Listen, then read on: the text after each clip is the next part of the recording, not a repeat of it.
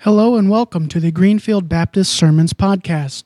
Each week we will be uploading the focus scripture and sermon from Greenfield Baptist Church in Northeast Pennsylvania. Thank you for joining us and enjoy. For keeping us safe, getting us here. And Lord, I ask that you quiet our hearts. There are so many outside distractions, so many things going on around us. So many things that get in the way. And so, Lord, we come recognizing that that's a part of our life, and yet laying that at the altar in front of you and, and reminding ourselves that this is special time. This is a special time to gather, to spend time together to worship you, and Lord, to read your word, to hear your voice. And so, Lord, I ask this morning that you not allow those things to get in our path, to get in our way. That, Lord, we would slow down long enough to allow ourselves to hear from you. That we would be reminded that each day is a gift to not be taken for granted. Lord, we thank you for that opportunity. We thank you, Lord, for your word. It reminds us that you are good. Lord, teach us through your word today what good leadership looks like, what leadership that you would have us uh, do looks like. Lord, as we are leaders of our families and our, uh, where we work, and Lord, uh, of the church, in different places in our lives, we, we are called to lead. As believers in Christ, we have a responsibility to lead. And so, Lord, as we look at this chapter 2 of Timothy, I pray. I pray, Lord, most of all, that you would remind us that we still have lots to learn. Remind us that we haven't already made it, and yet you continue to improve and challenge us. And so, Lord, I ask this morning that your word would do that. In your name we pray. Amen.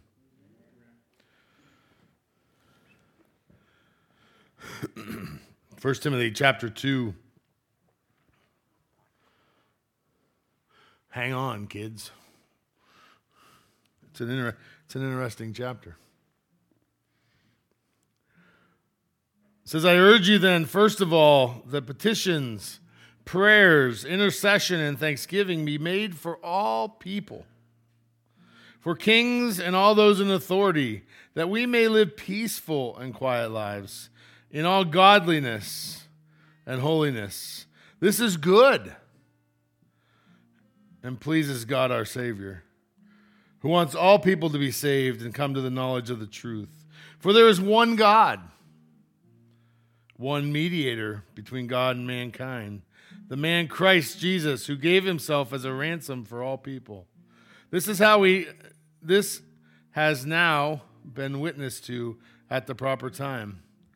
For this purpose I was appointed a herald and an apostle. And I am telling the truth. I'm not lying. I a, a true and faithful teacher of the Gentiles. Therefore I want the men everywhere to pray lifting up holy hands without anger or disputing. I also want the women to dress modestly with decency and propriety, adorning themselves not with elaborate hairstyles or gold or pearls or expensive clothes, but with good deeds, appropriate for women who possess, profess to worship God.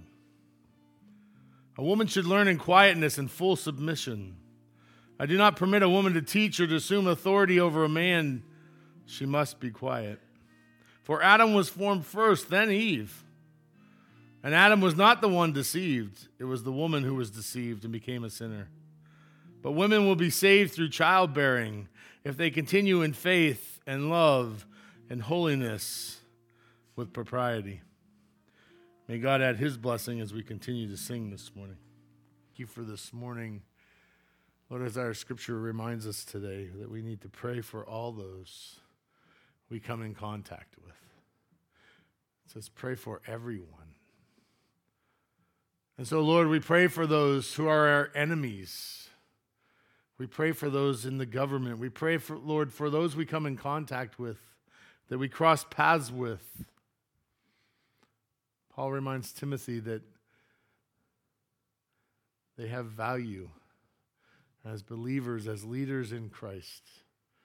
We have a responsibility. And so, Lord, we ask for the best for those who we come in contact with, that we would be open and willing and able to share what you have on our hearts for them. Thank you for your love and your care. In your name we pray. Amen. You may be seated. And if you're a child, you can child or church or something. Whoa.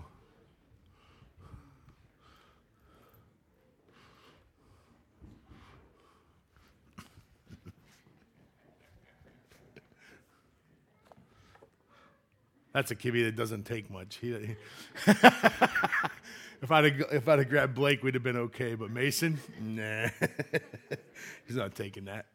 he's not going to take that from me. Uh, so I have to laugh. Um, last Sunday, last Sunday afternoon, my wife says, "Ah, nice sermon, nice, nice scripture to read for, or nice scripture uh, to preach next week." And I don't know if you read it. I hope you read it. I hope you heard it. And I said, okay, well, that's fine. I'll just take the back half of that passage off and I won't, I just won't read it and we won't have to deal with it. How's that? Everybody okay with that? No. Or, or I got another option. We'll just put all the women on one side and all the guys on the other side, right? That's what they used to do. That's the old school thing. Yeah, then they can throw stuff They could, well, and then they put little doors so you couldn't even get out, right? You could, it's a challenging passage, is it not? It's a challenging passage in 2021. 22. Yeah, we actually made it to 22. Thanks, Veronica. I forgot. Did you read the scripture? You're supposed to be silent. I'm just teasing, Veronica. I'm just. I appreciate oh, I started a fight in the front row. I went to church and a fight broke out. Beautiful. this passage, though, it's got a lot in it. It's loaded. I, I sometimes I felt all week it was kind of loaded. Like, okay, here's a here's a landmine. If you put every verse in the aisle, I'm gonna try to sneak my way through. And I didn't want to say, well, uh, I didn't want to just slide around it, right? I am not interested in doing that either. I'm not interested in saying, well, I don't know, no clue. But I want to look at what the leadership piece of this is. Why is Paul telling uh, Timothy what he's telling him in the whole passage, the whole chapter? Not just the, the last verse or two, right? But the whole passage. Because if we're gonna if we're gonna be good leaders of faith, then we need to understand what it means for us. And we have to be careful and this is where the challenge is in this, in this chapter. We have to be careful that we don't pull out one verse and not look at the others. We, don't ha- we, we have to be very careful that we don't say women should learn in quietness and full submission and miss, gentlemen, the fact that ours is first. And it says, Men everywhere ought to lift up their holy hands in prayer without anger or disputing.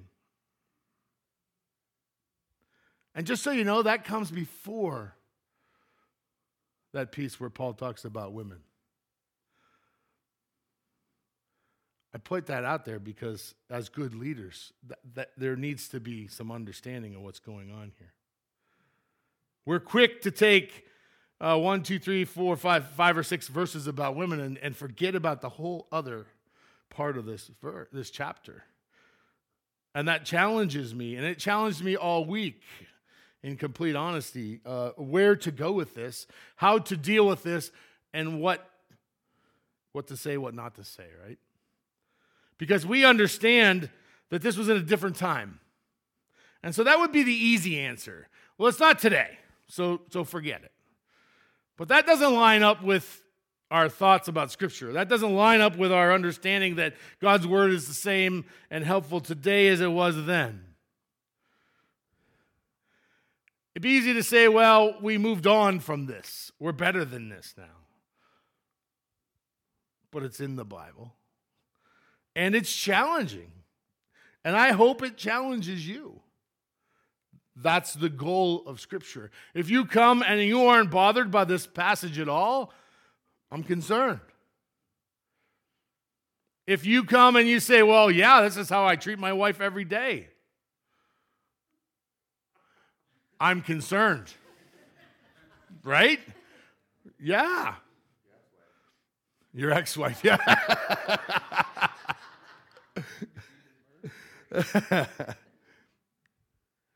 this chapter is challenging. It's challenging not only uh, to our faith, but really for us to sit down. I'm doing. We started a marriage uh, elective, and it's like, yeah, this is a great. This is a great passage to start out on. Uh, so let's let's back up and start at the beginning because I think that's important. Let's talk about what happens at the beginning and what Paul is telling Timothy. Remind, I'm reminding you that Timothy was um, was a young pastor being uh, taught by Paul. Um, we do see further on uh, where Timothy and Paul, uh, Paul has taught Timothy the things. He mentored him and taught him and trained him. And so this is like the primer, this is the first thing that's going on. And so Paul has put this out there to help Timothy get rolling, to keep uh, the church and make it solid. And for Timothy to be able to understand what it meant to worship God. See, they didn't have it online. They didn't have a YouTube uh, tutorial to, to be able to do it. They didn't have iPhones, as the countdown talked about, um, for people to be able to just text somebody. So, Paul, what do I do now? I got a problem. They didn't have that. And so, in a lot of ways, Timothy was on his own. He was out on his own, trying to do what was right, uh, trying to figure out how to lead the best way, the way God would have him to lead. And the first thing that, that comes to mind in this passage, and for us as leaders, uh, wherever you're leading, so I don't let anybody, no one gets to be not a leader. We all are leaders in some way, shape, or form. Even kids, we watch kids be leaders uh, in a group of kids playing dodgeball, right? Someone has to say, hey, let's play dodgeball. And someone has to say, I, am on a team. Let, let me, we'll pick, I'll pick the teams, right? And so we have all these people who are leaders, and they're leaders in different places. Leadership points outward. Paul says, listen, you need to be, uh, I need to urge you to pray and intercede and be thankful for all people. You need to look outward. If all we have is a club in the, the four walls here, we're not doing what God wants us to do. This is not a club. This is rather a ministry where we point out your circle of friends. My I went to a Christmas party on Friday with my wife, and I've I, I don't know she's been there ten years, eleven years, eleven years, so I pretty much know everybody ish, right? But I realized very quickly that that's still not my circle of friends. As close as my wife and I are to each other, as much as she tells me about what goes on at work, that's not the same circle. We have my circle intersects her circle. I know those people, but I don't know them nearly as well as she knows them. And I know this will be hard for you to believe, but when I went to that, I go to that party, I'm an introvert. I just sit there and listen to them talk about work. I, I don't I don't get too awful involved because that's not my circle. That's not my circle of influence. That's not the people I connect with. It's not where I, uh, I go there once or twice a year uh, for an appointment that my wife forces me to go to. Um, she's like, Do you want to have your money there or not? Well, then answer the phone. but her circle of friends is not my circle of friends. Your circle of friends is not my circle of friends. We can be very close friends, but that doesn't mean we have the same circle of friends. And it's why the Be Neighbors, Make Neighbors, and Build God's Neighborhood makes so much sense. My neighbor is Kenny Barnett. The only other person that has him as a neighbor is the neighbor on this side and the neighbor on that side. You might know Kenny, but he's not your neighbor. You don't know what he does it. You don't know that he lights his little uh, his uh, um, star in the east most every night for around the Christmas season. You might see it once in a while, but it's pretty much every. And when it doesn't light, we we ask him what's going on because it's important. He might be your friend he might be related, but he's not your neighbor. And so each of one of us have a different circle which we come in contact with. And why is that important? It's important because God says it's important. He says it's good. Because he wants all men, all people to be saved and come to the knowledge of the truth. That's our responsibility church. We need to point outward. You can blame it on the pastor if you like, but, but the scriptures do not support that. My responsibility is to share it as well. But that doesn't mean you don't have to share it because you're not the pastor or you're not the leader. We all have a responsibility to share our faith in our neighborhood in our neighborhood, those who we work and come in contact with, those who we're connected to, those who we might wave as we go by. Those are our neighborhood. We look out for our neighbors, do we not? When my neighbors' dogs get out every once in a while, and they come up to my house every once in a while, I make sure I let my neighbors know hey, your dogs are up here and I don't want them to get hit on the road. Why? Not because I'm the best neighbor or anything, but I feel like that's being a good neighbor. That's what being a good neighbor is. It's looking out for those. It's sharing with those. When something happens in our neighborhood, it's making sure that they know we care. It's honking the horn and waving uh, when you go by leadership as a believer, there's a big chunk of our life that should be reflecting that. And I just need to remind you it's going to cost you. It's going to cost you. Leadership will cost you. One of the things that I, am going to uh, share at the deacons' uh, meeting tomorrow night and probably all year will be to remind people when you get on a board, it will cost you. And if it doesn't cost you anything, you're probably not doing it the right way. It should cost you some time, it should cost you some energy. It might even give you some frustration. It's going to cost. It's not a nice tag or a label you get to put on your shirt, deacon or trustee or missions or Christian ed. It's a leadership role. And if, as, as we watch how leadership should look, we're, we're reminded that, you, you know, when, when we started a long, long time ago in America, it cost people a year of their lives. They would give time to be invested and they would only go for a time and they would go home. Why? Because someone had to take care of their farm at some point. It cost them to be involved in the government. Church, it's going to cost us to be involved in leadership. And that's okay. It should be that way. It should hurt a little bit. It should remind us that it's a privilege to help others grow in faith. It's a privilege to keep this building so we can use it any given time. It's a privilege to be able to send funds to missions all over the world. It's a privilege to make programs that help our young people and our old people continue to grow in their faith. That's a privilege. It's a privilege to share and protect the spiritual walk of this church. That is a privilege. And it's not only in name, it's not only in a tag that we get, but rather, it's more importantly an honor to serve God in that way.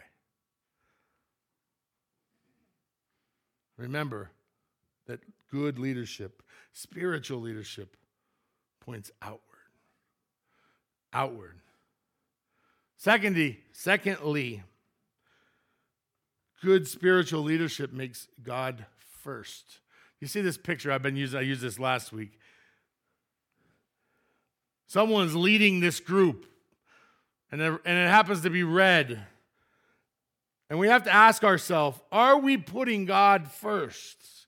The scripture here says, For there is only one God, one mediator between God and men, the man Jesus Christ, who God gave himself a ransom for all. I got to ask you, who's in first place in your life? I don't want God, Jesus, and the Bible answer. I want you to seriously consider that. Who's in first place in your life?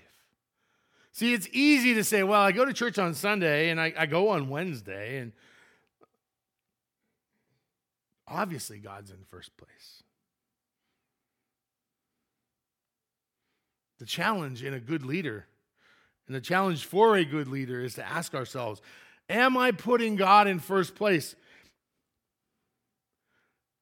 Is he honestly the first thing in my life? See, because a lot of times, here's the struggle He's the first thing in my life that's not me. I have to preserve my own life. What about me?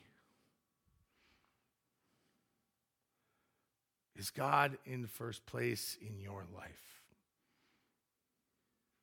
Are you making him first? If you're not making him first, everything else you do is tainted. You might remember this passage. Matthew 6. Jesus is talking. He says, Be careful not to practice your righteousness in front of others to be seen by them. For if you do, you will have no reward from the Father in heaven. Be careful. Be careful. Look at me. I'm look, I look good, huh? Let me put my collar up. That's that's the no, that's cool, honey. That's cool. That's what cool people do. I need my sunglasses too. you don't have to mock me. Be careful not to practice your righteousness in front of others. What does that mean? What's it look like in your own life?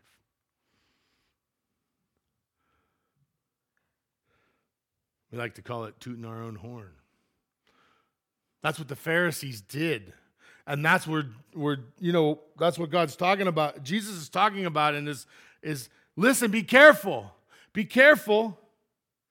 And he goes on and he talks, it's actually a really awesome chapter, Matthew chapter 6. But I want to share with you what happens at the end. Because the end of the story, the end of this passage is really uh, telling for the, rest, for the rest of it. This is one of the last verses in that chapter, or in that section of the chapter in, in Matthew 6. He says, For where your treasure is, your heart will be also.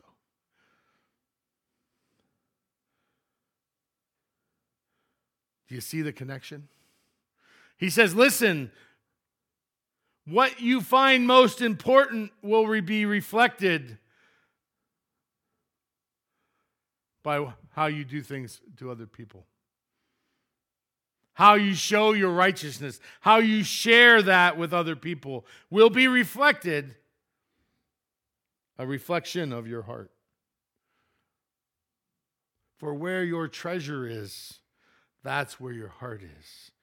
If your treasure is being reminded how good you are, then your heart is there.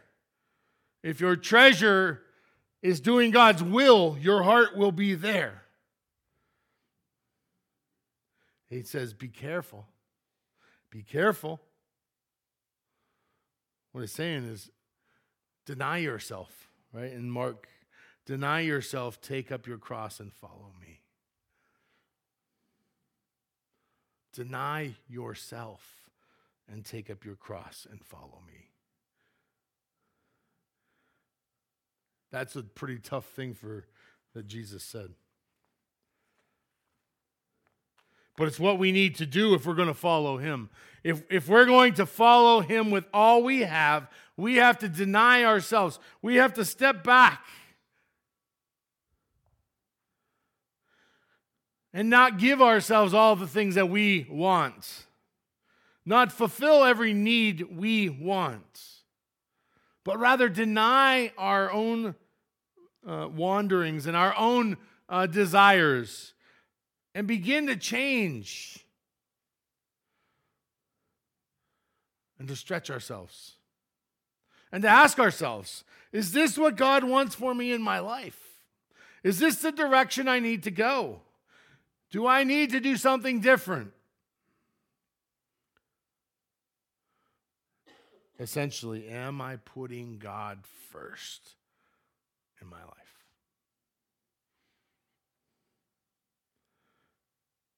Do I really believe that that cross was enough for me?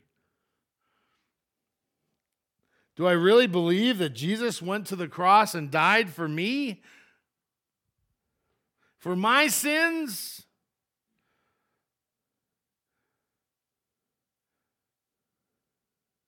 Or am I just okay with that idea? Do I honestly believe that I have sinned?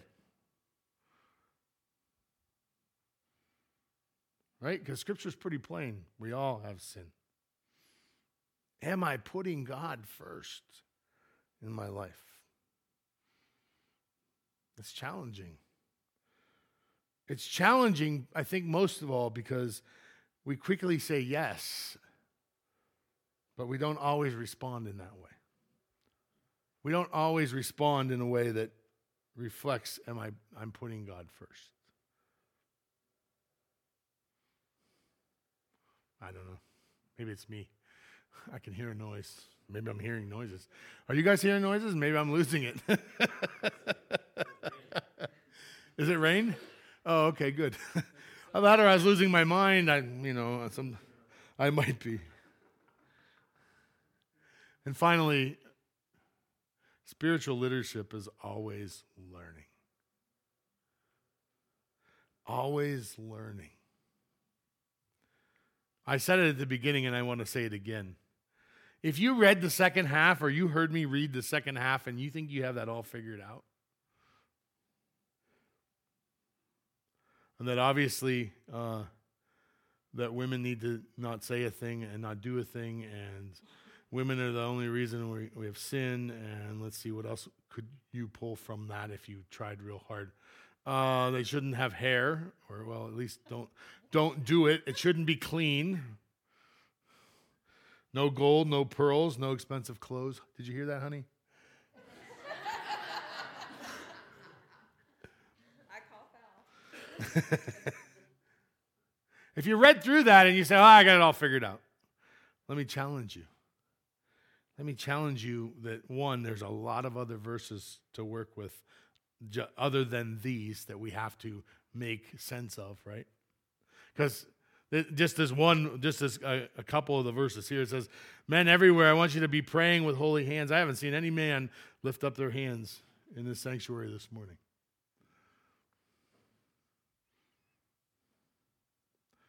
So if we're gonna, so if we're gonna poke, if we're gonna poke at the women, the ladies of this church, um, guys, that was that was set in eight before uh, anything was said about the women. Now, the only person that has an out is Mark because he can't play guitar with his arms up. right? Think about that for a minute.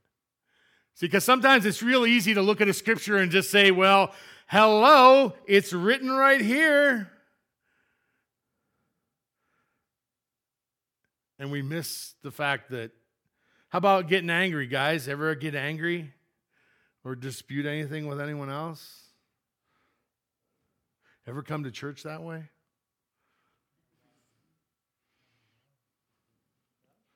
Right? There's all kinds of there's all kinds of stuff in this chapter that we totally just kind of blow right by. Of course, and then we go right to this, right?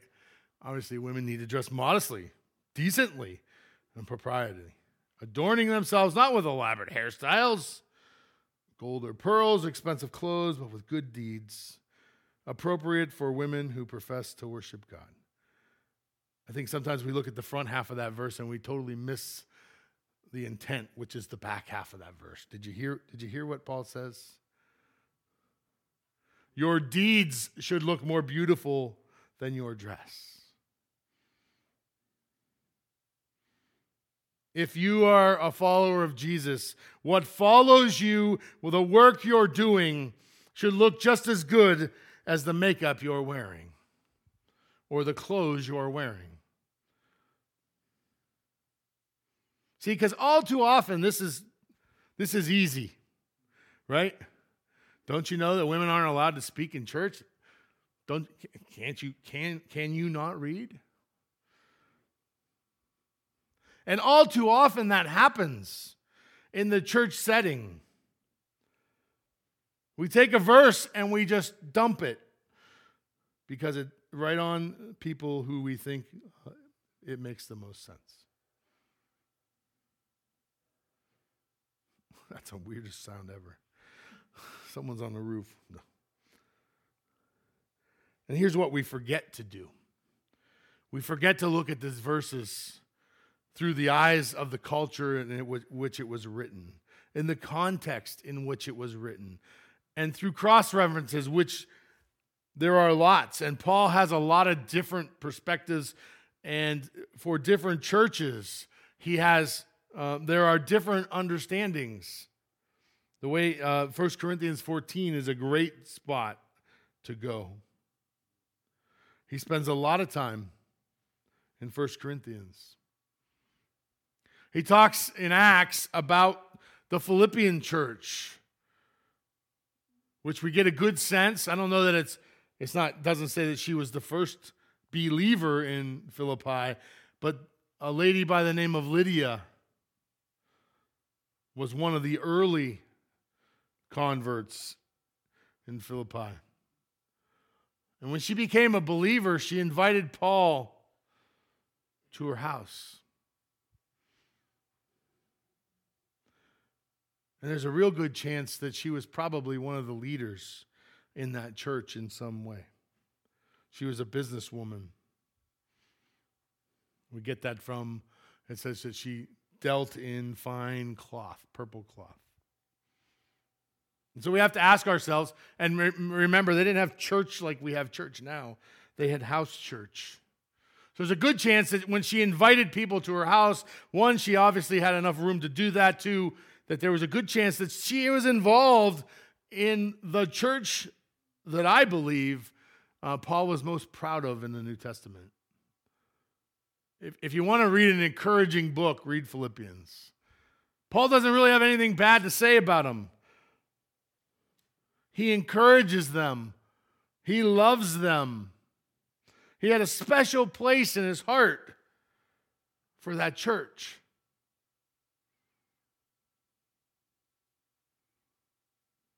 We don't know that it was run by a woman, but we know that she was involved in that leadership.